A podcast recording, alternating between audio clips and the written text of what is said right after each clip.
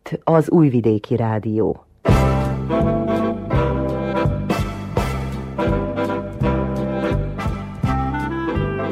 Mozaik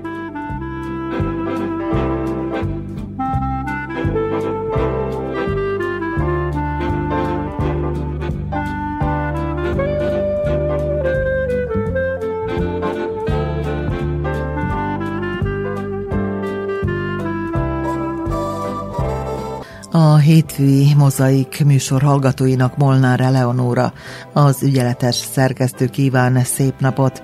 Az első óránk témája a vendégmunkásság lesz. Nem az új keletű, amikor az egész család gyerekekkel, néha nagyszülőkkel együtt hagyja el az országot és települ át másik országba, a jobb boldogulás reményében. Most a múlt század 70-es éveiben felszaporodott vendégmunkásságról lesz szó, akiket a nagy fizetés csalogatott, főleg Németországba, Ausztriába, de elmentek egészen a skandináv országokig is, hogy sok pénzt keressenek. Keresetük egy részét hazaküldték a szüleiknek, hiszen azok nevelték a gyerekeiket. A kicsiket csak nagy ritkán vitték magukkal, hiszen a terv szinte mindig az volt, hogy egy idő után hazatérnek. A kisegyesi Friedrich Mátyás és felesége is vendégmunkára ment Németországba, mert bár volt munkájuk itthon, nem tudták befejezni a megkezdett családi ház építését. Egy célból azután egy évtizedet töltöttek több németországi munkahelyen. Az ő példájukat hallhatják majd. A mozaik második órájában a muzsjai hagyomány ápolók szervezte, sorrendben 18. pásztornapra tekintünk vissza. Ezen az eseményen elevenítik fel a régi állattartók nem is olyan egyszerű tevékenységét, és mindazt, ami valamikor hozzá tartozott.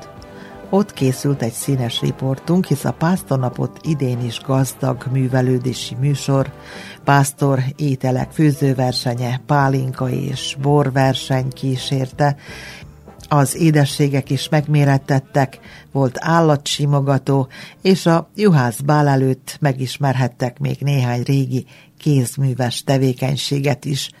Ebbe a kavalkádba visszük el önöket a második órában. Tartsanak velünk!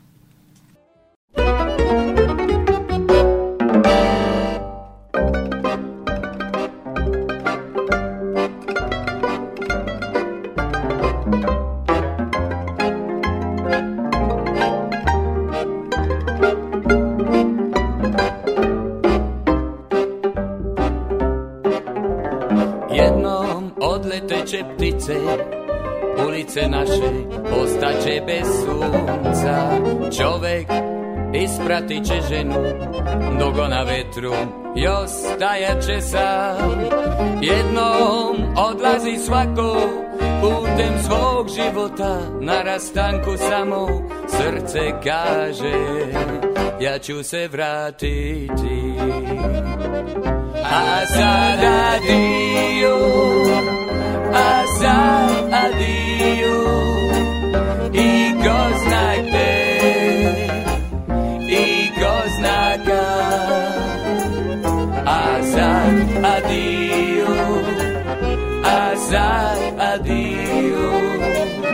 I ko zna I ko zna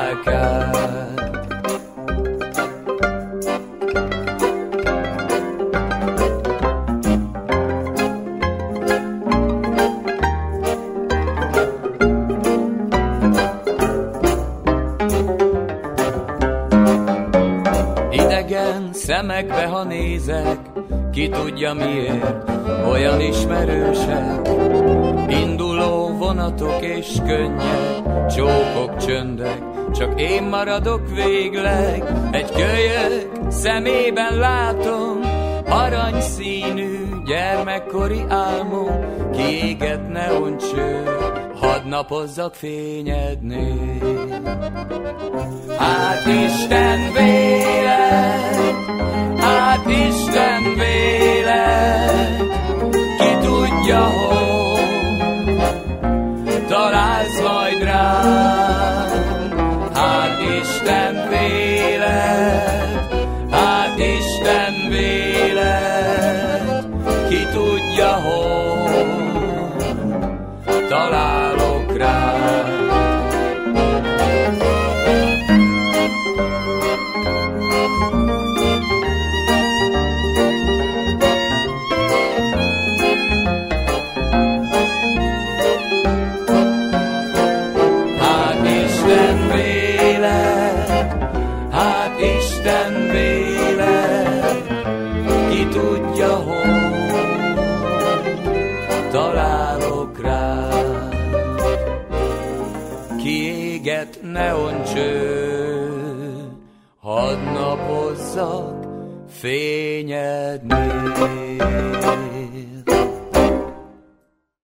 Ahogy mondtam az imént, témánk a múlt század vendégmunkásainak élete lesz.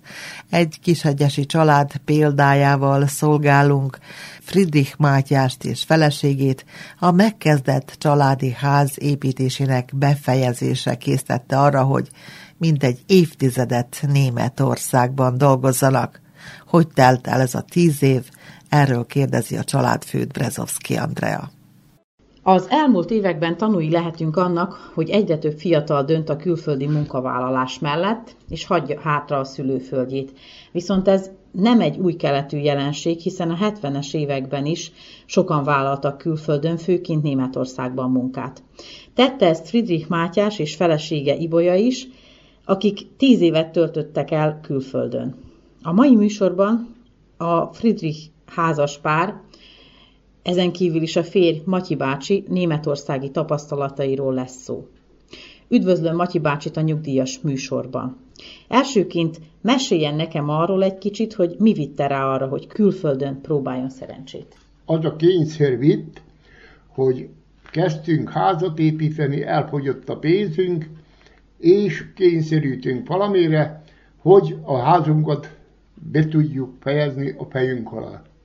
És akkor feleségem 68-ba kiment, mikor hazajött, mondja, hogy mennyit keresett, miből élt még, és én a cukorgyárba dolgoztam, jó fizetés volt, de nem jutott a házra. És én is az a döntést fogadtam, hogy kimegyek Németországba, küldték a garanciát, és meg is kaptam. Kimentem Németországba, egy Sév nevezetű cégnél dolgoztam, ahol bágerokat csináltak. Ott én a nyelvet nem tudtam abban az időben, egy sváb magyar ember az volt a gardírozom. És az Bekészítette nekem az anyagot, már két fűrészgépen dolgoztam. A szerszámom a cukorgyárba a falapát, a szenes falapát volt, Németországban a sublerom és a mikrométer volt a szerszámom. A cukorgyárban fagyoskodnom kellett, mert transportmunkás voltam. Kint Németországban 18 fokos melegbe dolgoztam és ez az idő alatt megkaptam az ott tartózkodási jogot, a munkavállalási engedélyt, és akkor hagyhattam el a firmát, mert a feleségemtől 30 kilométerre vagyunk egymáshoz, és akkor a kis feleségemnek mondta, hogy jöjjön ö, Langenburgba, ő nem akart, akkor arra kényszerítettünk, hogy én megyek Küncélszóba. Küncélszóba feleségem egy könyvkötődébe dolgozott, oda engem is fölvettek, a szabó, ahol szabták a papírt a, a könyveknek, és meg voltam elégedve, egyszer majd szűkebb munka, vagy, vagy nem lett, nincs munka, a kollektív olyan döntést hozott, hogy hétfőn is dolgozunk. Szombat, vasárnap, hétfőn. Én pedig azért mentem Németországba, hogy pénzt keresek. És ez. Akkor nekem muszáj volt másik munkahelyet néznem, mert én a pénzé mentem, nem másik. És azt akarom ebből kifejezni, találtam is egy másik vállalatot, Schlossbergba, egy amerikai csavargyárba, ott rögtön egy márkával több volt a fizetésem, és ott mégis alapoztunk amennyire. Egyszer az jött a fejünkbe, hogy elmegyünk, fölkeressük a többi hívesieket, hogy hol vannak. Majd meglátogattuk Geislinget, és Geislingetbe ott volt még egy szikisen született ember, a Szilder Jakab bácsi. És az olyan volt, mint öreg apánk. Úgy kardírozott bennünket, hogy, hogy kifogástalan. És ott kaptunk munkahelyet a barátjánál, az Eivon Niederbergernél, és elég hozzá, ott mindjárt egy márkában már több órabért is kaptam. És ott lealapoztunk, ott nyolc és fél évet kihoztunk, és ott született egy családunk, meg voltunk elégedve, meg közelebb lettünk 200 kilométer hazánkhoz. Ezek szerint akkor a kezdet maguknak se volt egyszerű, hiszen elmesélte, hogy több helyen dolgozott, több munkát váltott, mire oda jutottak, ahol nyolc és fél esztendőt eltöltöttek külföldön, igaz? Megbecsülték-e a külföldről érkező munkaerőt odakint? Odakint egy valamit akarok mondani. Idehaza soha nem tudták, hogy mikor születtem. Németországba minden évben még emlékeztettek a születésem napjára. Vagy kaptam 200 eurót, vagy kaptam egy ajándékot, ami körülbelül a 200 márkát ért abban az időben, nem eurót, és hogy fejezem ki magamat, ha a becsület és munkámért még megajándékoztak idehaza soha kaptam egy vacsat se, sőt, azt a megjegyzéseket kaptam, hogy nekem nem kell és csak erő, és ez nagyon fáj nekem ebbe az országba. Hogy akarom még amat kifejezni? Aztán a következő években kaptuk a 60 százalékot a fizetésünknek, mind szabadságpénz, Karácsonykor kaptunk 5-600 márkát karácsonyi pénzt, és ebben nagyon meg voltunk elégedve, azért, mert úgy dőzsöhettem abba az 5-600 márkából, mint íve haza a leggazdagabb emberek. És ez húzott bennünket, de már mikor a család megszületett, akkor egy kicsikét nehezebb volt abban kifolyólag, hogy nem akartunk fogadni Gardi mamát, hanem mind megoldottuk.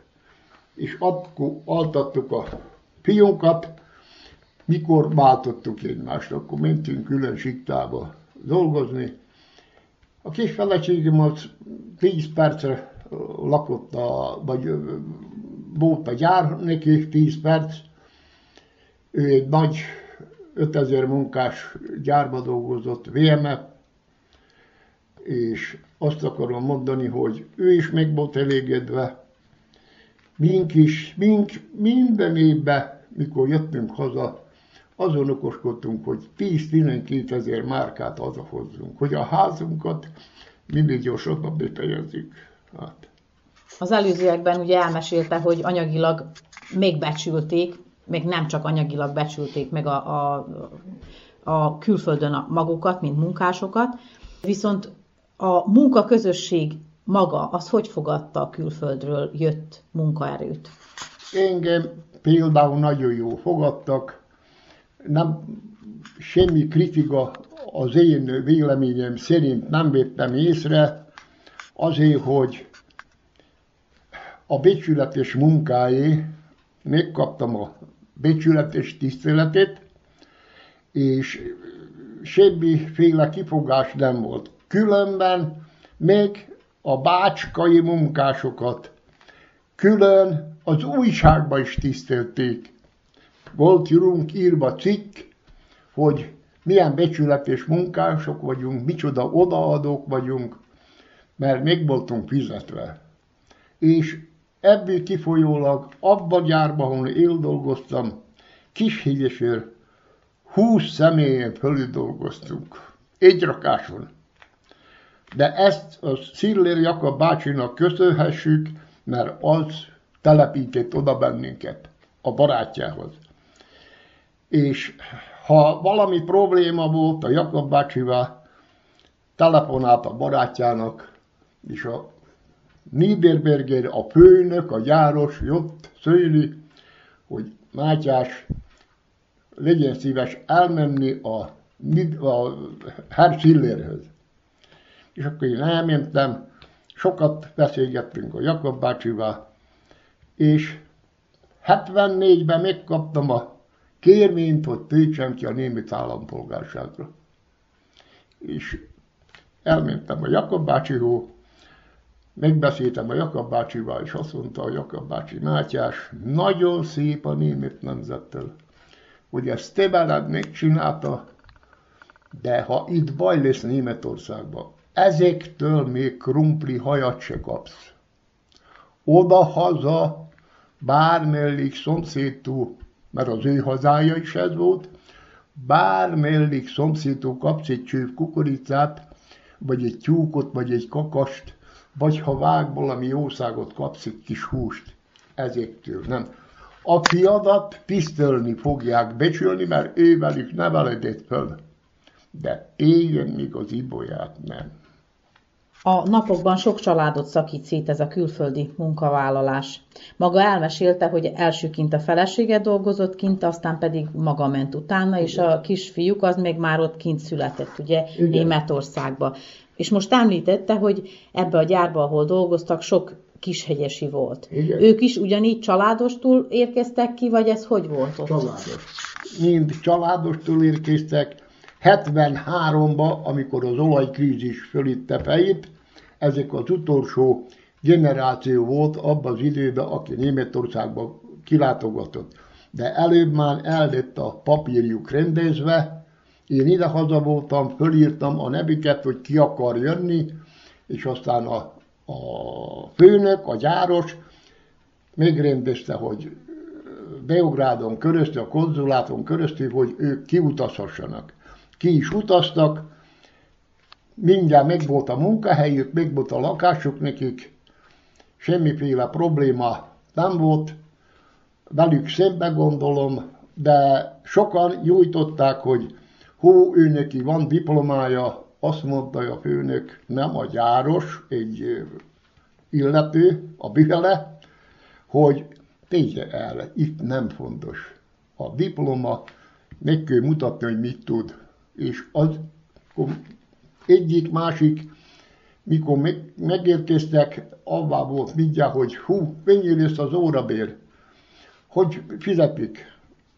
Azt mondta a ez a bihele, hogy még kell mutatni, hogy mit tud, hogy dolgozik, és akkor ők emelik a fizetését neki, ahogy ő dolgozik. Nem is volt semmi probléma, mindenki meg volt elégedve. Akik akkordba dolgoztak, ezeknek néha egy hónap is előre volt a táskájukba. Én órabéres voltam, én megkaptam az én magos órabéremet, úgyhogy én 100-110-20 márkával kerestem kevesebbet, mint az, aki akkordba dolgozott. Most, ha mindent megszámolok, mikor kimentem Németországba, én rögtön négyszer többet értem ide haza. Ezt nem tudom fölmérni, hogy hogy létezik ilyen ezen a világon. Barátok, szívű srácok, kedves, hogy ennyire vártak még. Hol jártam, kérditek csendben, mit mondjak, messzire mentem, miért tettem tiszta a válasz rég. Kishegyesről, faluról mentek el ugye Németországba külföldi munkát vállalni, amikor letelt a munkaidő, akkor mivel töltötték a szabad idejüket? Ott egy lakásuk volt, ugye, nem volt se udvar, semmi, esetleg körbejárták-e a várost, utaztak-e, volt-e erre igényük, vagy mivel töltötték a szabadidejüket? Mi a szabadidőnket azzal töltöttük, hogy elmentünk valamelyik barátunkó, földünkhő, beszélgetni, ha pedig len olyan volt a helyzet, kimentünk az erdőbe, gyönyörű erdők voltak, le lehetett tűni, padok voltak, asztalok voltak, vittünk sört, iszogattunk. Ha létrelt a nyolc óra hosszánk munkaidőt, mindiket nem bántott tovább senki se. Senki, hogy jó, még ide kell menni dolgozni, vagy oda kell menni dolgozni.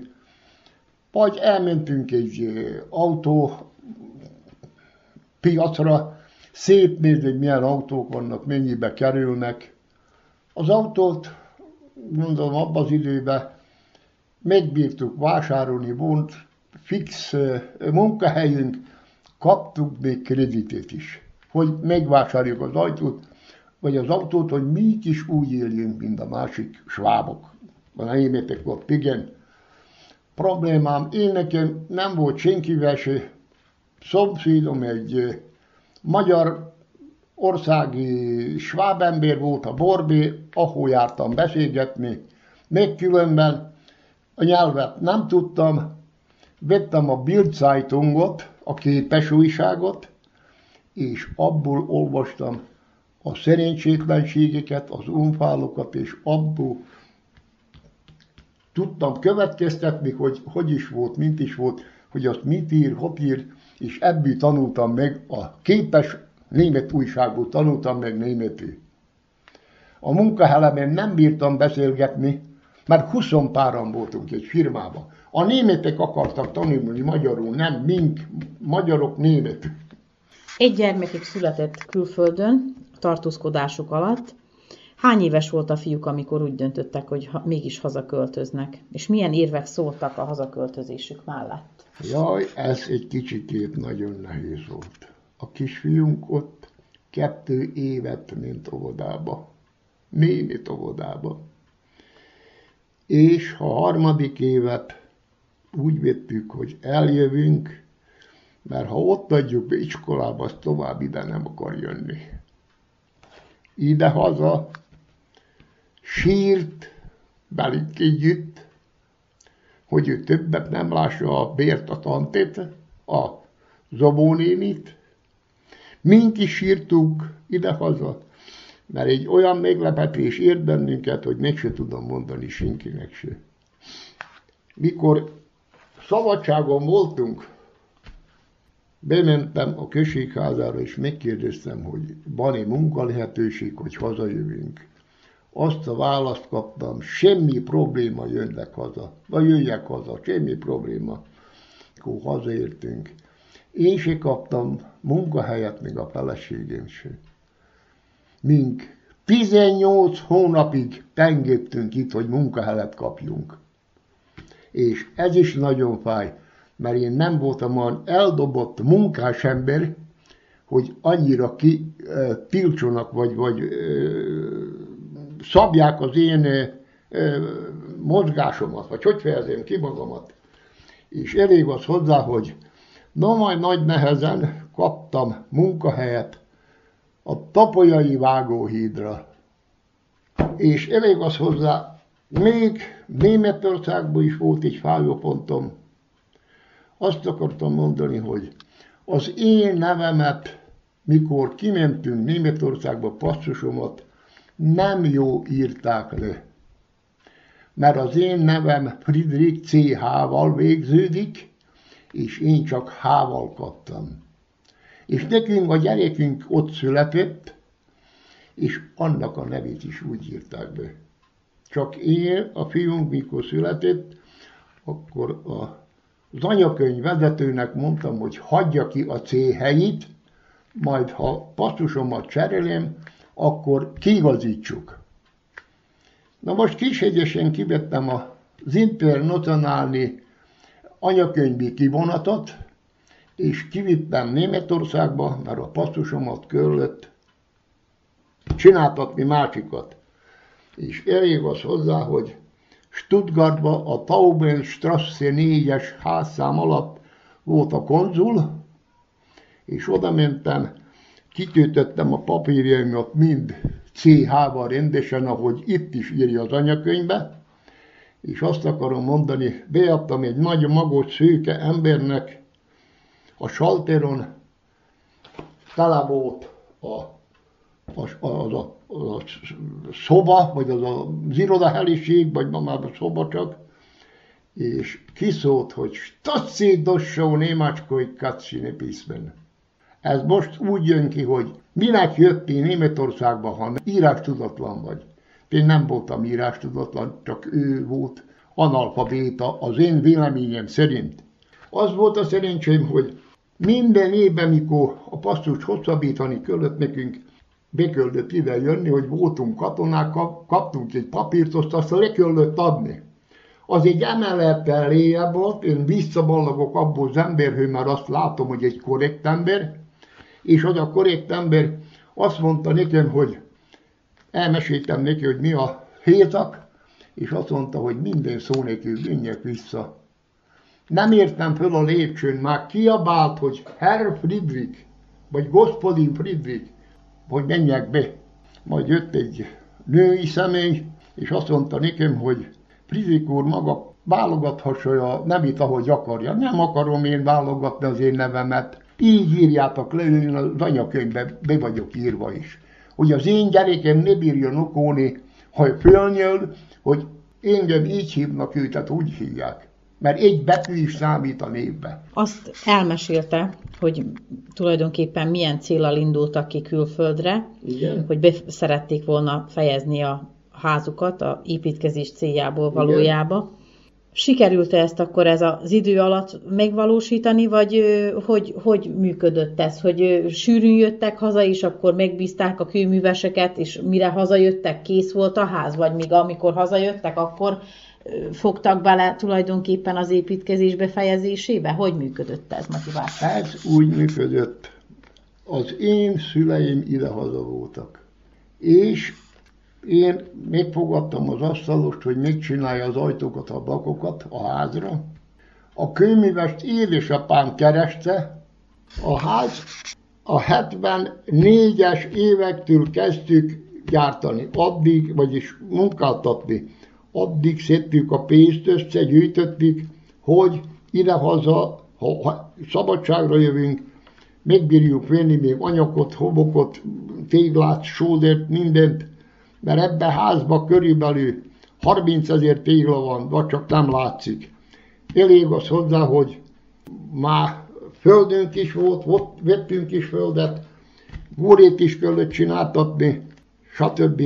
Elég az hozzá, hogy ezek a, az idők 74, 75, 76, 77, eddig az évekig mi nagyon iparkodtunk, hogy a ház legyen fejezve. Az összes pénzünket ide költöttük. Németországban nem jártunk se kocsmákba, hébe-hóba elmentünk valamelyik városba szétnézni, vagy Stuttgartba az állatkertet megnéztük, de nagyon spóroltunk. És hogy a házat befejezzük, mert nekünk nem volt hon, se nekem, se a feleségemnek nem volt a hátunk még egy semmi se. Csak mindketten. És azon lettünk, hogy mire születik egy családunk, hogy már valamit tudjunk neki mutatni. Na most ebből kifolyólag, én ha nem jöttem haza, telegramilag küldtem haza, ezért márkát bírtam telegrammilag hazaküldeni. Ha én reggel 8-9 óra közt hűtettem Genslingenbe, édesapám 11 órakor megkapta. Dinárban, nem márkában, dinárban és ebből, ebből így lett a ház folytatva. Csak nem figyelte oda annyira, hogy itt milyen munkálatok bonyolulnak és készen van. Ezt nagyon sajnálom, mert az én pénzemet kóstálta, sok anyag itt tönkre lett téve, mert olyan emberek dolgoztak itt, akik eh, például e, részeges volt, ha nem kapott elég italt, akkor belépte a maltér kevervel, lesorolta magát. Elment, az két napig nem is jött. És az anyag az ott el egy dobba. Nagyobb rakás szemét, vagy anyag el egy dobba, mint ami ide lett hozva. És akkor mikorra készült el tulajdonképpen? Mire hazaérkeztek, készen Hát volt? akkor, ha akkor a készen volt, mert eh, abból kifolyólag, hogy mondom, palló minden le lett rakva, bútor is meg lett véve, ez a ö, 88-ban jöttünk haza, és akkor a, csak tapettázni kellett, és akkor rendben volt a ház. Hát, A kisfiúk mondta, hogy két évet járt német óvodába, és Igen. akkor döntöttek úgy, hogy hazajönnek. Hogy illeszkedett itthon be a, a kicsi az A óvodába? kicsi nagyon szépen beilleszkedett, a Zavónéni tettek egy megjegyzést, hogy az mi fiúnknak nincsen szókincse, a másik óvónéni pedig azt mondta, olyan talent fiatok van, hogy büszkék lehetek rá. Na most én ezt nem tudom itt az itteni ö, hangsúlyát fölemészteni, de az én fiam meg tud mindenkinek felelni. Kitűnő tanuló volt, éppen, hogy magyarból nem volt neki ötösse. A többi mind ötös volt neki. 12 évet járt iskolába, és akkor most kitanult, mint gép karbatartó technikus, de munkahelyet nem kapott a szakmájába, ő neki saját magának kellett valamit főgöngyölíteni, hogy megbírjanak élni. Akkor nekünk volt földünk, eladtuk, mert megtetszett egy ház neki, és arra nem volt annyi rezerv a pénzünk, hogy kifizessük, eladtuk a földet, megvettük a házat neki, és már most ott gyűrik a világot a feleségével, még a kisorokával. A külföldön való tartózkodásnak köszönhetően öregkorukra azért úgy gondolom, hogy biztosították maguk számára az egzisztenciát. Igen. Nem szorulnak gyerekük segítségére, és azt gondolom, hogy azért ez egy nagy szó, mert nagyon sok kisnyugdíjas él itt ebbe az országba, akit vagy a gyerekekkel, hogy segítsenek, vagy pedig valahogyan másképp találta föl magát. Így van? Igen. Én úgy főtaláltam magamat, hogy itt ledolgoztam 30 évet ennek a társadalomnak. Ez a társadalom 99-ben megszabta nekem a nyugdíjamat 923 dinárra. Ez idáig felszaporodott 21 ezer dinárra. De a 30 évre kérdezek én valakit 21 ezer dinár, micsoda máma? A 10 évre ötszöröset kaptam. Hogy, hogy adódik ezt össze? Szégyeljük magunkat, hogy a külföldön dolgozó munkásainkat így zsarolják ki. Ezt is mondom, biztos. Hogyha ma fiatal lenne Matyi bácsi, hasonlóképpen döntene külföld mellett adná le a voksát, ki menne? Biztos, hogy kimennék. És nem is jönnék többet vissza. Ez is biztos. Mert itt gyerekem, a fiatalságnak élete nincsen, mert mindenki szökik innen. Ez is biztos. És még kell ennek így lenni. Még kell itt Vajdaságban, ahol megvan minden, élhetnék, mint hal a vízbe, és itt nincs megengedve az, hogy az emberek, hogy, hogy az emberek itt maradjanak, hanem hogy szökjenek innen. Ki fog itt utoljára dolgozni? Most még az az egy-két nagy paraszt, aki hőhából 5-600 ezer hektár földeket, ezt ki fogja aztán még munkálni. A fiatalság minden szökik innen. Itt előre kell gondolkozni, nem hátra. Ez, ez, ez a szégy, sajnálom, hogy én megöregszek, hogy nem bírjak innen égetszi elradírozni magamat, hogy ne is lássam ezt a földet tovább. Mert itt, itt hogy fejezem ki magamat, itt egyetlen egy gyereknek se nincsen ér, érvényesülő munkája, vagy hogy fejezem ki magamat. Ez gyalázat az én véleményem szerint. Szebben kellene ebben mi a fiataljainká foglalkozni, még jobb munkabiztosítást. Egy, mikor én a Gragyamonda dolgoztam, megkérdeztem az igazgatót, mi van ez így? Hogy tisztviselőt vesznek föl, munkást nem vesznek föl, meg senki. Azt mondta nekem, Mátyás, könnyebb megvenni egy asztalt, még egy széket, mint valami gépet. Hát ha erre megyünk, hogy csak a rezsi személyzetet tápláljuk, akkor, akkor nincs szavam tovább, és készen van. Nagyon, nagyon sajnos, hogy ezt egyes emberek így fogják föl. Mert itt a fiatal, fiatalságot kell támogatni, hogy ne távozzanak ebből az országból. Itt legyenek, itt termeljenek, itt szépítsék az országunkat. Én azért mentem ki Németországba, hogy minél gyorsabban megvalósítsam a házamat, hogy itt boldogabb legyek, hogy megvan a házam. És látod, gyerekem, mikor visszajöttem, besültem. Hidd el, hogy besültem. Vissza akartam én menni, de kijelentkeztem és nem mértem vissza. Oda kimentem én három hónapnak utána, és azt mondta a belügyfőnök, a Frau Schneider, Friedrich úr mit mondtam majd magának, hogy ne jelentkezzünk ki. Én kijelentkeztem, én nem akartam. Aztán sajnáltam nagyon, hogy nem iszkirisz itt másik parázsba valahol. Így, ahogy mondom neked. Nagyon gyerekem, itt, itt, itt, itt, itt. Nem tudom kifejezni magamat, hogy itt mit akar ez a, ez a társadalom a fiataljainká elélni. Ezt hidd el, hogy nem. Most figyelj ide, munka nem lesz mert nincs. És bejön a példa. Nekem mi lesz ebbe fiatalokká, még az idősekkel? Végfagynak, még éhen halnak, még stb. Vagy a fiatalok rabónak.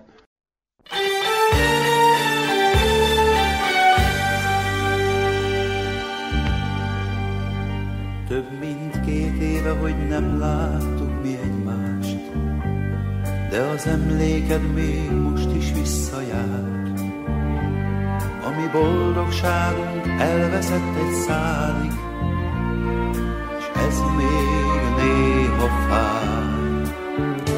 Sokszor gondolkodtam én azon a dolgon, hogy a földön minek is van szerelem. Ezt az agyon csépel témát egyre mondom, s ha így marad, nem tudom, mi lesz velem.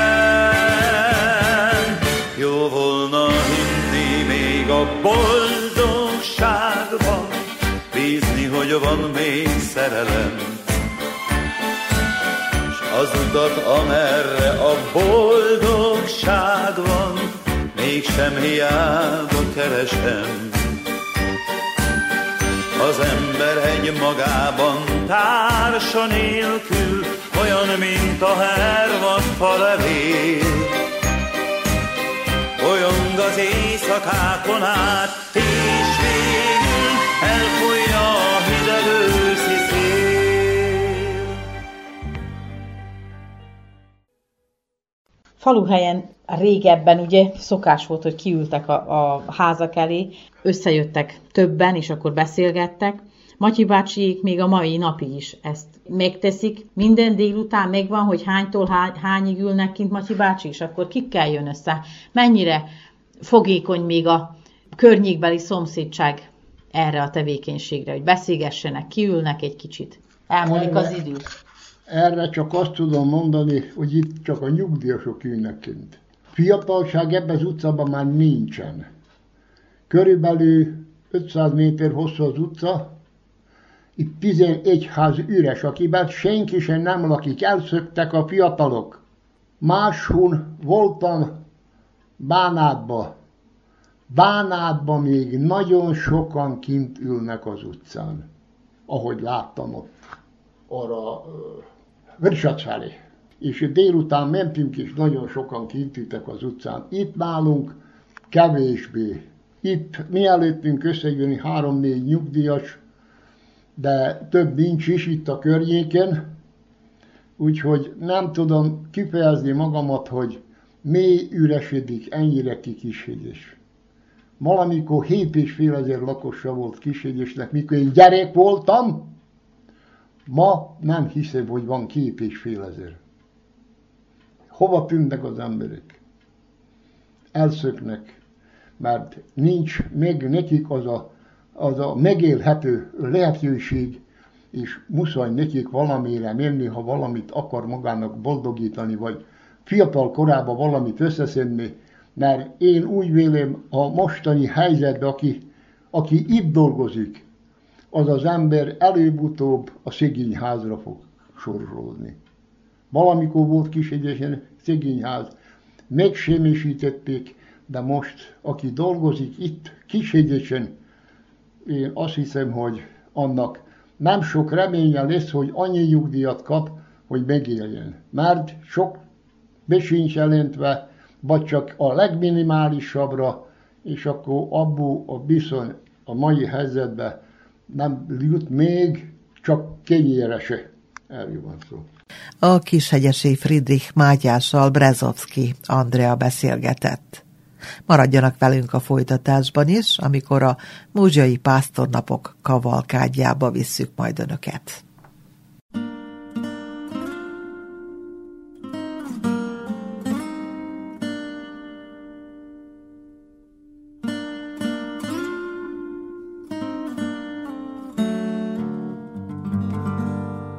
Emlékszel-e még a régi házra, hol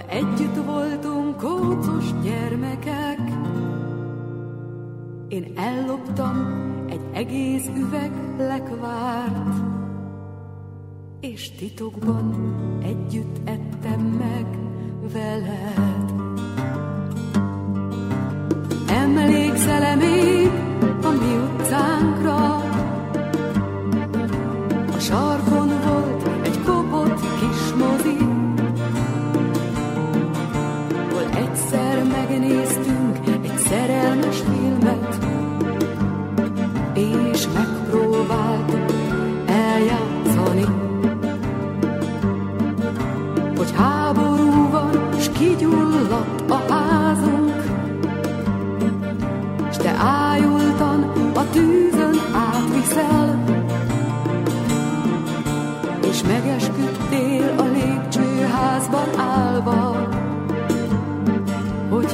Nagy leszel, majd feleségül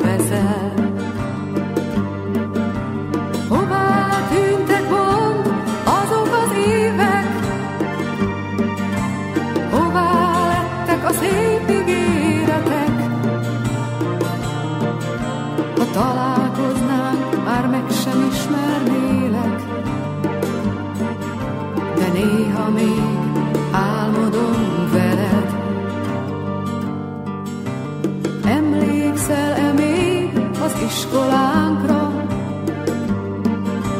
Vártál rám a tanítás után, de nem mentem veled a cukrászdába. Azt hiszem, féltékeny voltál rám. És emlékszel, mikor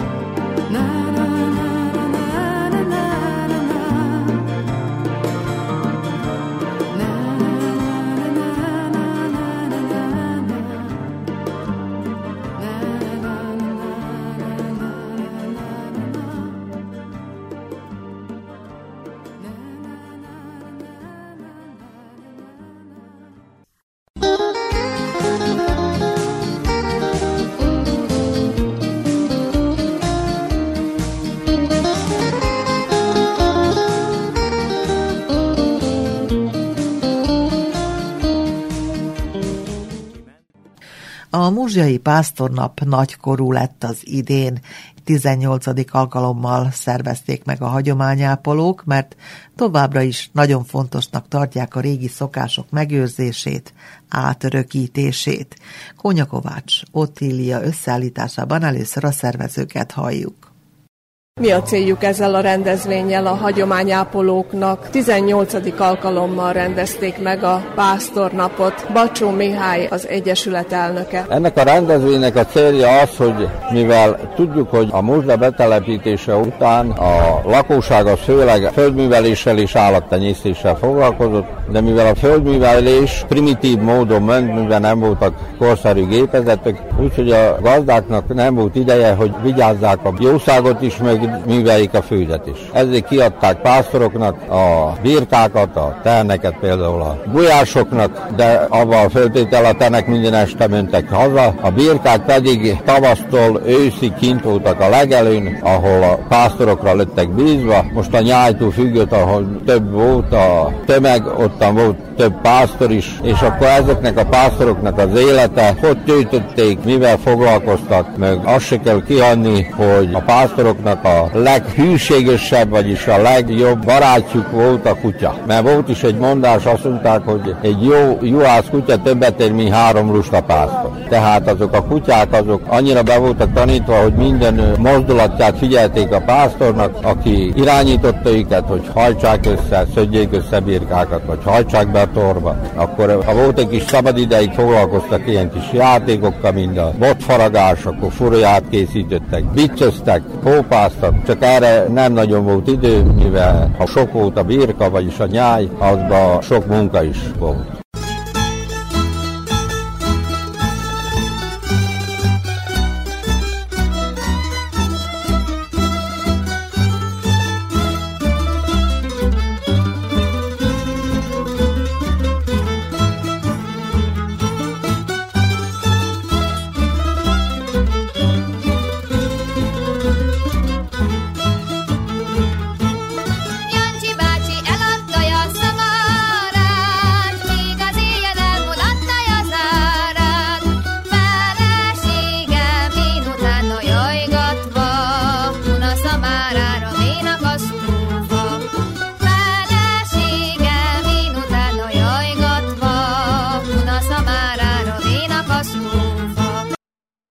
Palatinus Aranka helytörténész sokat foglalkozott ezzel az időszakkal, a régi időszakkal, amikor ugye a pásztorokról beszélhetünk, az ő munkájukról és a hagyományokról. Most itt mit lehet elmondani a fiatalságnak erről a, nem is tudom minek mondjuk hivatás volt ez valamikor? Két ősi foglalkozás volt annak idején az Kárpátokból jövő ősmagyarainknak az állattenyésztés, tehát a pásztor élet és a halászat, mert ahogy vándoroltak, úgy az állatok kísérték őket, a tavakban pedig haláztak. Sajnos napjainkban a halászat az még él, de a pásztor élet az már kihalt. Úgyhogy a mi gyerekeink, vagyis hát már unokáink csak a mesékből tudják. Hál' Istennek én első kézből a muzsiai határban élő juhászoktól tudtam meg az életmódjukat, a szokásaikat, a használati tárgyaikat, miket készítettek el annak idején, hogyan dolgozták föl a birkabőrt, a báránybőrt, a tehénbőrt, a gyapjút, és hogy mi mindent készítettek ezekből, hogyan használták föl a fát, a nádat, a vesszőt, ami körülvette őket a határba, hisz volt idejük, mert Szent György napjától, tehát április 24-től Márton napjáig, november 11-ig a határban a jószágok mellett töltötték életüket, a faluban ritkán jártak be, mert a tanyavilágban dolgozók, vagy a réten dolgozók, azok útközben megvásárolták a túrót, vagy amit készítettek veszőből, kosarakat, különböző nagyságú kosarakat fontak. A gyapjút földolgozták annyira, hogy hát utána tudják értékesíteni, és aztán az asszonyok tovább fonták, és készítettek belőle ugye ruházatot leginkább, és hát az jó meleg volt. Úgyhogy annak örülök, hogy első kézből, és sikerült összegyűjtenem sok anyagot, sok mondát, mert a juhászok, pásztorok ilyen vég emberek voltak. A fűvel, a fával, az állatokkal beszélgettek,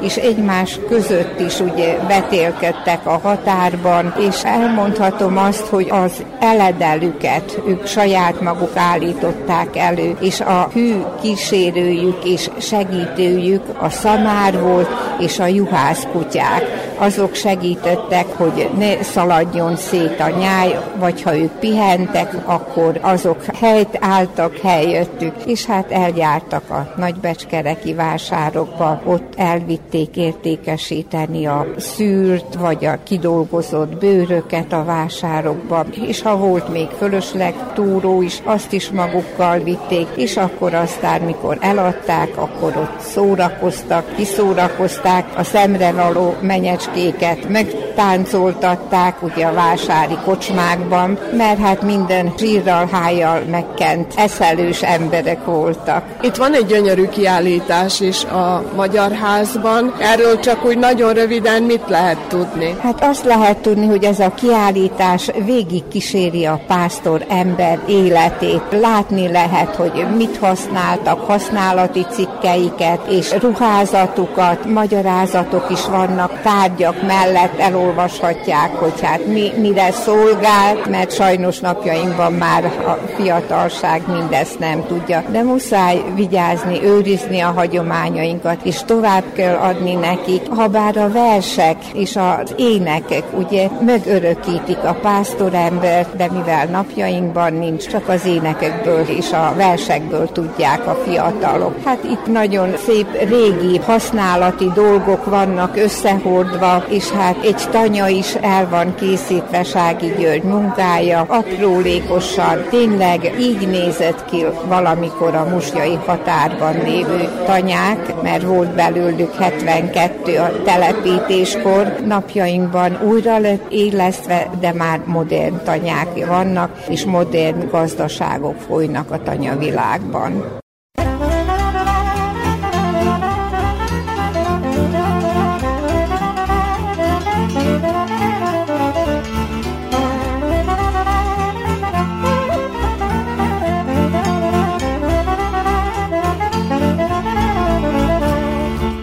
Budai Zoltán elhozta a jószágjai közül az egyik szamarát igen, és az igen. egyik birkáját. Hát igen. ez a lényege ennek a pásztornapnak, így itt van, tényleg, hogy van. mindenki csodájára jár. Így, így a jószágtartás az milyen helyzetben van? Nálam a jószágtartás még elég jó, azért mert nekünk ki vannak a gyöpön de aki bent az istálóban, annak nehéz. Persze a takarmány miatt, az miatt nehéz, de én nekem hála Isten van gyöppöm kint. Tartom a szamarokat, mert a szamarokat nem lehet mántanálni. Neki van kilenc darab, meg birkái, meg ha vannak, az így erre pásztor napra minden évben fű szoktam hozni. Gyerekek látom, mint szépen elszorokodnak velük, mert mindig azt írom, hogy szilid legyen a szamár, ne harapjon, mert vannak a szamarok, hogy mi vannak szoktatva a kenyeret, cukor, azt akkor szamarak, azok várik, azt akkor olyan akarnak harapni. Azt ilyeneket ilyen nem adok nekik ilyen kenyeret, meg ilyen édeséget, mert harap harapnak. Azt egy kicsit a gyerekek szórakozzanak. Ez a pásztornap látszik, hogy legyen pásztornap. Még én tartom a szamarakat, ha jó lesz minden, aki én kihozom ide a Petrifikőr elébe, azt lássanak kicsit, mert ilyen jószalagot már ritkán látni. Nagyon szereted őket. Gyerekkorom óta szeretem őket, mert nem megy igénylik a szamár, az kórén elél, szóval nem várja herét, meg ilyen, ilyen dolgokat. Hát szeretem őket, mert hát mint gyerekkoromban szeretem őket. Azt én az is tartom, nekem haszon nincs belőlük elsősorban. Mikor kimész a jószal között gyöpöt utána, akkor megállsz velük simogatni, csak nem beszélnek az emberre. Ez így még. Mekkora így a jószágállományok? Milyen állataid vannak még? Mondtad, hogy vannak a csacsik, a szamarak, birkák? Vannak kilenc szamarom, van 20 birkám, van 15 tehenem, van szóval egy lovam van, mangolikákat tartok. Hát meg ezeket a hazai disznókat. Van saját tavam, azt azért mondom, kint legelnek. Ugye most, akkor még ilyen, ilyen idő van, még nem jön az a novemberi hónap, hogy leesön a hó, addig kint vannak. Szóval jószág meg van úgy szokva, hogy este, mikor eljön a este, az jön be a saját helyre, az fekszik le, úgyhogy nem maradnak kint a jószágok, úgyhogy mindegyik a saját helyére.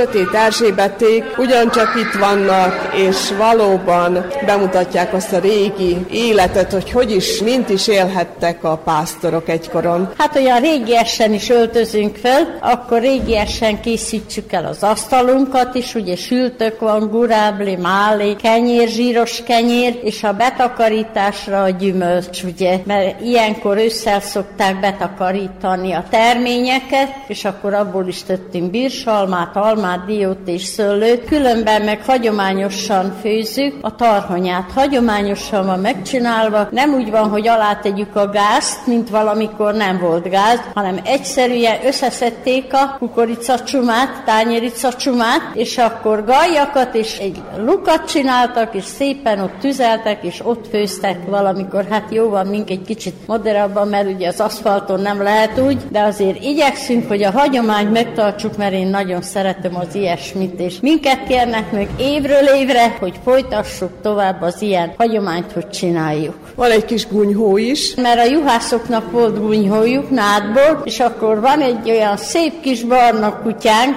de nem élő, és azt oda tegyük, az olyan, mintha élő lenne. Bodrinak hívják, őrzi a gunyhót, meg ami ott van körülöttünk mindent. Különben a pásztorételek vannak itt most főszerepben, ami a főzőcskézőket illeti, de hogy készíti a pásztorételt, ezt a bizonyos tarhonyát? Mi kerül bele? Először teszünk zsírt, megpirítsuk a tarhonyát, teszünk rá egy nagyon kicsi paprikát, akkor fölöntsük, beletegyük a kolbászt, mert valamikor volt, hogy csak üresen főzték meg minden ételt. Nagyon szép, lassú tűznél főzzük meg a tarhonyát, és akkor, mikor megfőr, akkor aki akar, megkívánja, mert sokan azt kérdezték, főztök tarhonyát? Csináltatok tarhonyát? Hát igen, csak tessék eljönni és megnézni, megkóstolni. És házi tésztából, tarhonyából, ugye? Igen, hát én azt szeretem leginkább a házi tarhonyát mindenből, mindenből. A régiséget, mert én úgy tanultam, nagy szegénység volt, és úgy tanultuk meg, hogy nem mindent a bótból vegyünk, azt a kis pénzt vigyázzuk meg, mert volt buzánk, lisztünk volt, volt répánk, cukor volt, ez volt a legfontosabb a házban. Disznó volt, és akkor így a pénzt megvigyáztuk, mert odahaza rá kényszerítettek bennünket, hogy tanuljunk meg mindent, mert nem tudjuk, mit hoz az élet ebbe a világba.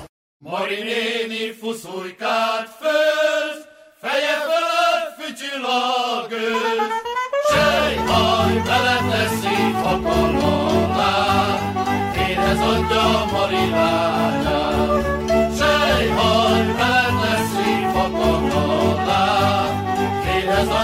Adja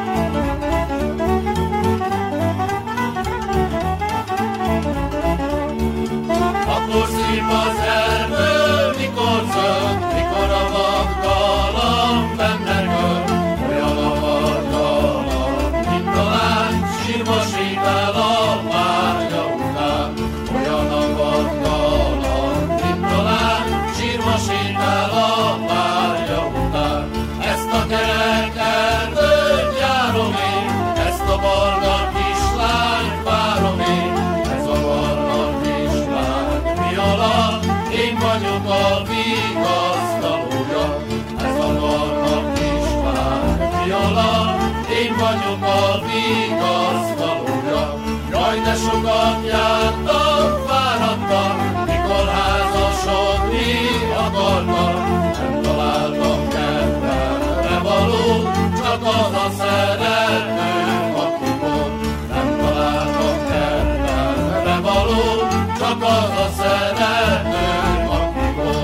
ezen a kiállításon itt a Magyar Házban kancsikákat is látunk, sőt úgy tudom, hogy azért be is lesz mutatva majd a kancsika fonásnak a titka fortéja. Sziveri Ervin valójában, aki a kancsikáit elhozta egy kiállítás erejéig, és ugye hozott bőrt is a munkához. Ez egy nagyon fontos szerszám volt a régi időben, amikor a pásztorok, juhászok, stb. ugye terelgették a juhaikat, meg Igen, az állataikat. Hosszabb, igen, hosszabb kancsik karikákkal, karikásos torokkal, ki hogy mondja. Azt gyalog a teheneket hajtották. A csikósok kicsit rövidebb kancsikákkal, vagy Magyarországon karikásos toroknak lóró, könnyebb volt nekik dolgozni. Ezt csak hajtásra használták, nem használták, hogy üssék a jószágot, csak terelték vele. Hát könnyebb volt, volt nekik a kutya segítőjük, de hát minden gulyásnak, kanásznak volt kancsikája. Abban az időben a régi világban nem nagyon bőrből csinálták, csinálták, szegényebb világ volt, kötelekbé, kendőrbé. A csikósok, akiknek volt egy kis bőrük, azok már bőrbű csinálták. Körülbelül 2 méter 73 méter hosszú, olyan kiló nehezek és ebből a nyolcas fonyásból szoktam én csinálni, ebből a legszebb, én nekem. Lehet csinálni 16-32. És különben azért ez egy olyan dolog, amit egy kicsit művészi vonás is kell hozzá, hogy legyen az embernek azért, nem mindenki tudja megfonni azt a kancsikát. Igen, nem mindenki tudja, én már többször mondtam, fiatal gyerkőcök, ha lennének, ha valaki szeretné folytatni szívesen, megmutatom, hogy hogy kell fonni. Én azt tudom, hogy fiatal korában ezek a fiatalok hát másfelé, de mikor egy kicsit idősebbek, akkor, hogyha visszagondolnak, meg tudják fonni, és tovább tudnák vinni az ő unokájaiknak, hogy ne halljon ki, mert aztán már nem nagyon van. A mi vajdaság területünk is páran vagyunk, akik fonyik, és ha kihalunk, nem lesz, aki folytassa. Már ilyen napokon, hogy lássák az emberek, a népek, hogy hogy csinálták, hogy mikor ilyen pászna napok vannak, megjelenjenek. Mert hát most már máma ezt nem használik, máma már a villampásztor, az úr, mindent azt csinál. Annyi, hogy dísz, ég, igen, igen. falon, vagy hol használják az emberek manapság? Hát jó, van ilyen napokon, ilyen juhásznapokon, ilyen ünnepségeken, bemutatókon. Ám ma már nem hagy senki. Nincsen jószág sem mifelénk, nincsenek tehenek. Ékek, díszök, ilyesmi.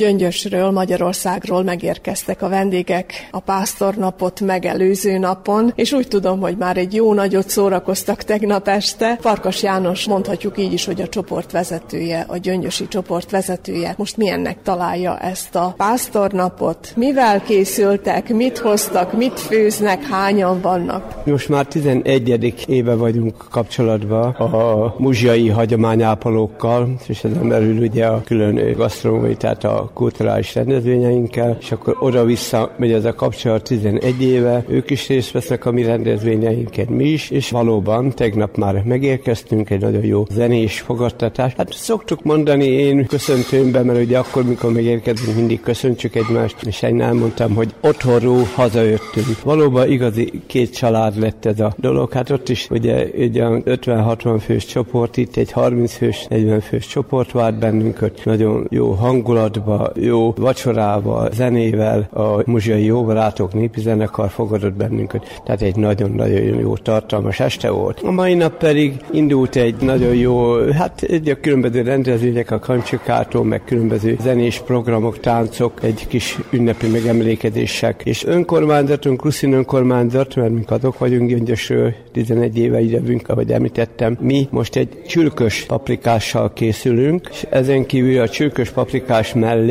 még a hölgyek, idősebb hölgyek dagasztottak fogácsát, tepertős és ilyen sajtos fogácsát. Ez is egy hagyomány már, és most nem az a régi, parasztos, régi megszokásos formában, hanem egy ilyen kisebb adagokba, tehát ilyen egy-két halat formájába. Tehát ezzel a két étellel készültünk, mert éppen most jövök onnan, most vitték be a zsűrire a csülkös paprikás pörköltünket, nokedlival készítettük egy pici savanyúval díszítve, és a pogácsákot is. Tehát ez a fő mai programunk. Most kaptam egy meghívást ugye itt a küldöttség részéről, most az, arról jövök, azon vettem részt. Ott is további kapcsolatfelvételek, és hát elképzelhető, hogy Gyöngyös a város, és Zénja, mint Nagybeskerek, vagy Muzsai, inkább a Muzsai település majd alakta részei szeretnének egy testvértelepülési kapcsolatot részrehozni. Most ennek a részeseit, mivel hogy ez egy nagyon jó működő kapcsolat, tehát 11 éve már, és ennek kapcsán egy nem csak egy ilyen udvariassági kapcsolattartás, hanem barászat, turisztika, egyéb területen is szeretnék kibővíteni, tehát egy ilyen előkészület is formálódik, alakul, hogy aztán mi lesz a vége, én bízom benne, hogy sikeres lesz, mind a két részről is. Tehát a lényeg az, hogy most már 11. éve vagyunk, nagyon érezzük magunkat, jó a program, ma este egy jó bálon veszünk részt. Még egyszer köszönjük, hogy a muzsaiak meghívtak, részt veszünk, és visszavárjuk őket is majd mindig.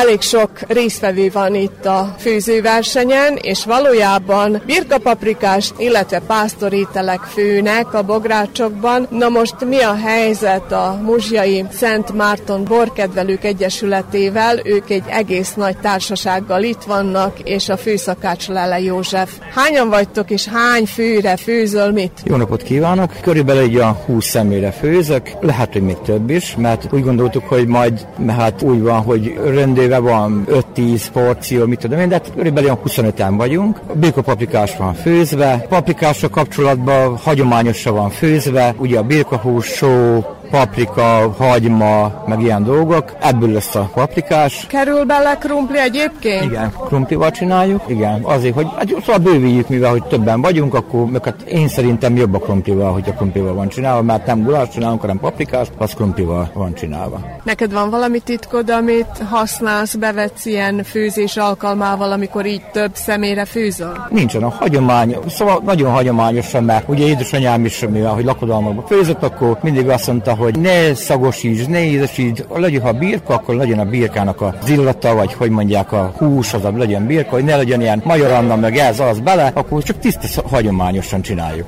Úgyhogy semmilyen titok nincsen benne. És sok szeretettel kell főzni. Hát igen, igen, szeretni kell. Igen, mi most egy jó ideje már nem főztünk, majd megmondom a feleségümmel szoktunk együtt főzni, de hát nem azért, mert most ő nem tud, vagy én nem tudok, hanem hogy együtt legyünk, ugye? És akkor már egy ideje nem is vettünk részt, úgyhogy most úgy gondoltuk, hogy egy kicsit szórakozzunk, kikapcsolódjunk, és a jó társaság, igen, ez a fő az. Igen. Meg a jó bor. Persze a borkedvelőknél ez nem lehet hiány. Igen, igen. Bor, az idei borbúsmán kóstoltunk. Hát ilyen, szóval, hogy, hogy társalogjunk az egész belzban. Hány fajta bor van nálatok? Van a fehérbor, a rozé, a vörösbor, ugye az én szőlősemből csak az idén csak fehérbor csináltam, de mondjuk rá vannak többen, akik rozét is, vörösbor is van, fehérbor is. Félédes, felszáraz, minden úgy, hogy így. Mindenféle fajta. Mindenféle fajta, igen. igen.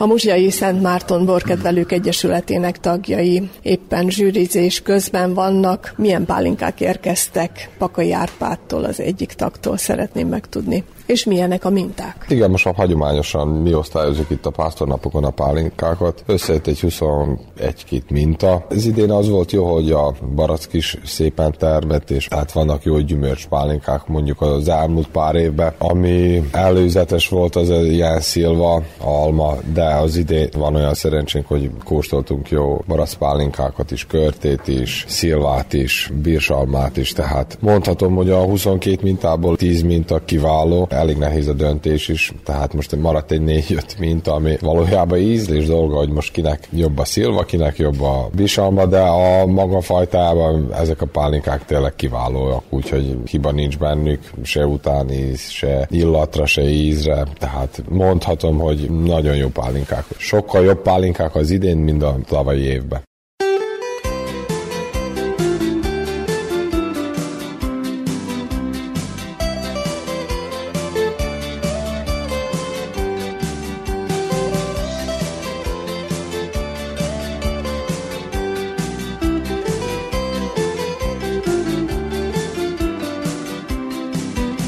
Megtörtént a zsűrizése a süteményeknek. Az egyik zsűritag Rózsa László hogyan értékelni, és azt is szeretném, ha elmondaná, hogy hány fajta sütemény érkezett. Most az idén, ami azt illeti, elég szépen jelentkeztek. Olyan 25 körű volt édeskalács, meg volt körülbelül olyan 20 sós kalács. Voltak ilyenek is, olyanok is, nagyon finom kalácsok is voltak, meg volt olyan is szegényes, na, hagyományos kalácsok voltak, úgyhogy nagyon meg vagyunk elégedve, ami a zsirit illeti, tanakodtunk, hogy ki kapja le az első helyet, másikben nagyon kis különbség volt köztük. Nagyon örülünk annak, hogy hát sikerült, sokan jelentkeztek, meg hát reméljük, hogy a következő alkalomkor még többen jelentkeznek. És most csak így, hogy a hallgatók is tudják érzékelni azt, hogy milyen kalácsok voltak, csak így név szerint. Milyen hagyományos süteményeket sorakoztattak itt fel a versenyzők. Volt itt a csőrege, akkor beigli, akkor volt hájas kifli, sós kalácsokból is volt voltak kiflik, ilyenek is, olyanok is. Sajnos volt kifli, de senki se nem tette rá azt arra a kiflire, mint ahogy valamikor szokták a kemény magot, hanem mindenki ezt a kis magot, ami a szuszámot, na, volt egy, akkor volt töpörtős pogácsa, krumplis pogácsa volt, voltak egy pár torták, volt tökös, almás, rétes, úgyhogy nagyon finom kalácsok voltak.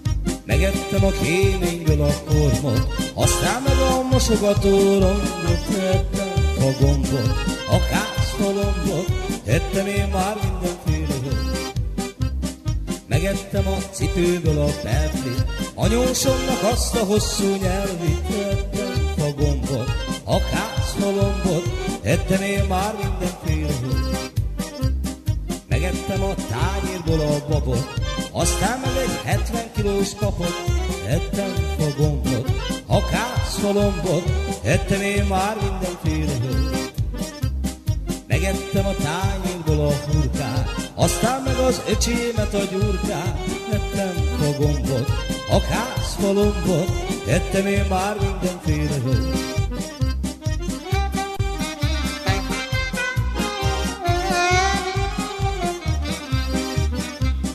Megettem a főkaszáló kaszát, aztán a plébános úr haját, tettem a gombot, a kászfalombot, tettem én már mindenféle Megettem a szekrényből a bugyit, aztán meg az öcsémet a rudit. Ettem fagombot, a kászfalombot, ettem én már mindenféle. Megettem az üvegből a szírvát, aztán meg a barátnőm az írvát. Ettem a gombot, a kászfalombot, ettem én már mindenféle jót. Megettem a tepsiből a rongyot, aztán meg egy három kilós pontyot ettem a gombot, a kászfalombot, ettem én már mindenféle jót.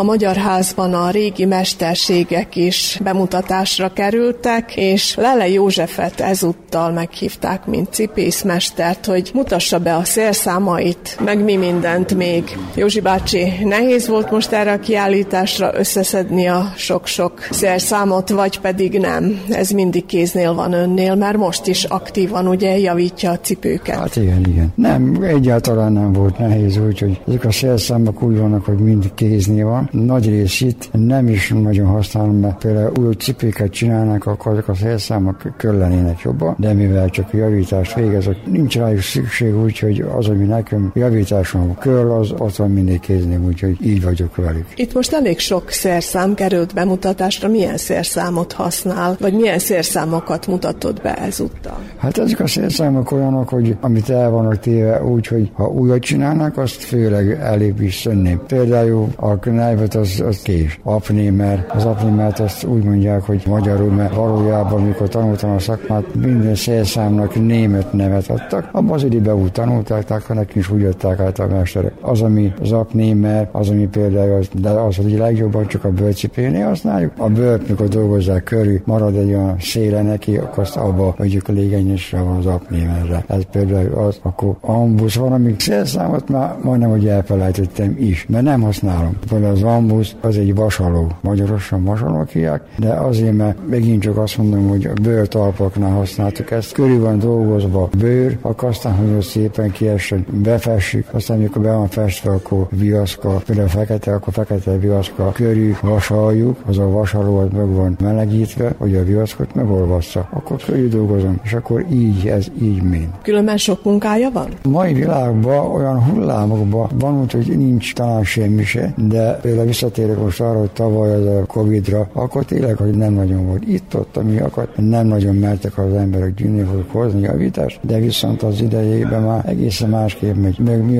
az a legjobb, hogy legtöbb az van, hogy pacsnikat, főleg a pacsnikat hozik javítani. Megfigyeltem már, hogy nagyon sokan csak pacsnit visznek, nem az a klasszikus lába egy cipőt. Főleg a klasszikus cipőknél a sark, esetleg a féltalpak, ilyesmi, de most ez a pacsnik, főleg az van, hogy fővállik, a legaktuálisabb a kérge, hát az a bélés, az kiszakad. A kiszakad azért, mert a pacsnit nem fűzik ki, hanem úgy húzzák fő, persze letapusik a kérgit, és a vászonnak, mert főleg van vászonos anyag van, nem vörbű, az egy-kettő tönkre megy, elszakad, azt akkor hozzák javítani, úgyhogy ez így. Mert én, mikor megjavítom, én az a hárbélésre, mert tudom, hogy ott az erőt kell tartson, akkor azt bőrbűt teszem oda hátulról, megragasztom, meg körül is varom, úgyhogy akkor azt úgy eltart sokáig. Most főleg nem olyan bőrből vannak a lábbelik, mint régen. Azokat nehezebb megmunkálni, javítani. Skynak mondjuk az olyan műanyag, amit én nem szeretek még a műanyagban látni se. Hát néha-néha csak akad ilyesmi,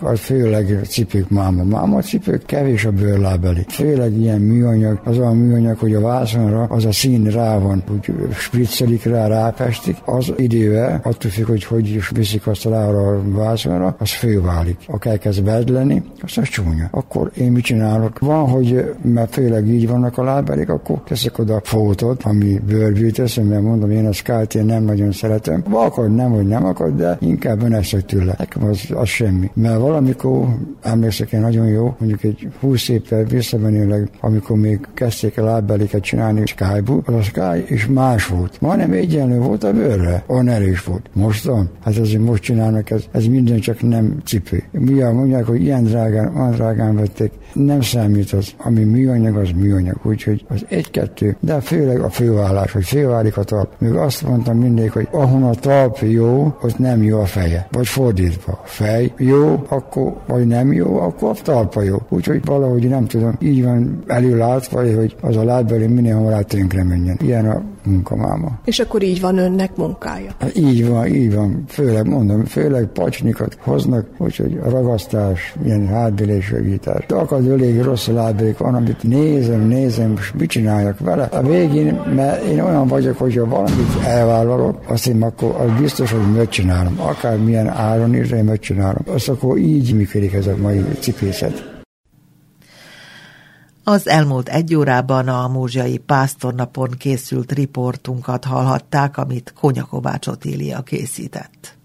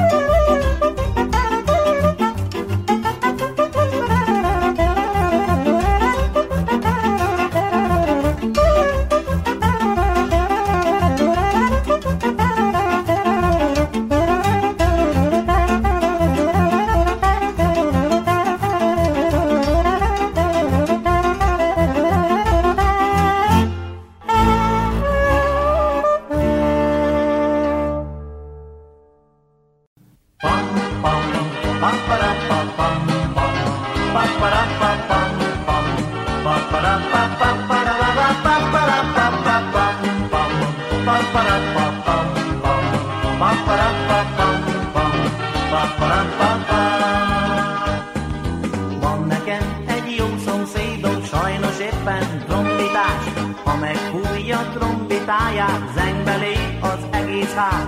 Nem is volna nagy baj az, hogy használja a hangszerét, csak ne fújná állandóan ugyanazt az egy zenét.